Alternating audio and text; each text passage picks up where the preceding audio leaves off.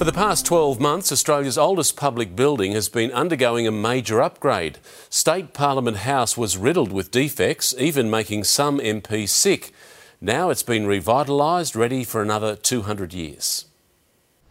The home of democracy in New South Wales gets a facelift. Parliament House taken from this to this a $22 million makeover to preserve Australia's oldest building. It takes its place as the jewel in the crown of Macquarie Street. Given a fresh look for the first time in 40 years, there's a new facade and native trees in the forecourt, but the renovations aren't just cosmetic rectifying cracked walls, rotting woodwork, and water damage, along with mould spreading through the building ventilation. That really caused a problem who found it very difficult to breathe. The renovations inside already complete.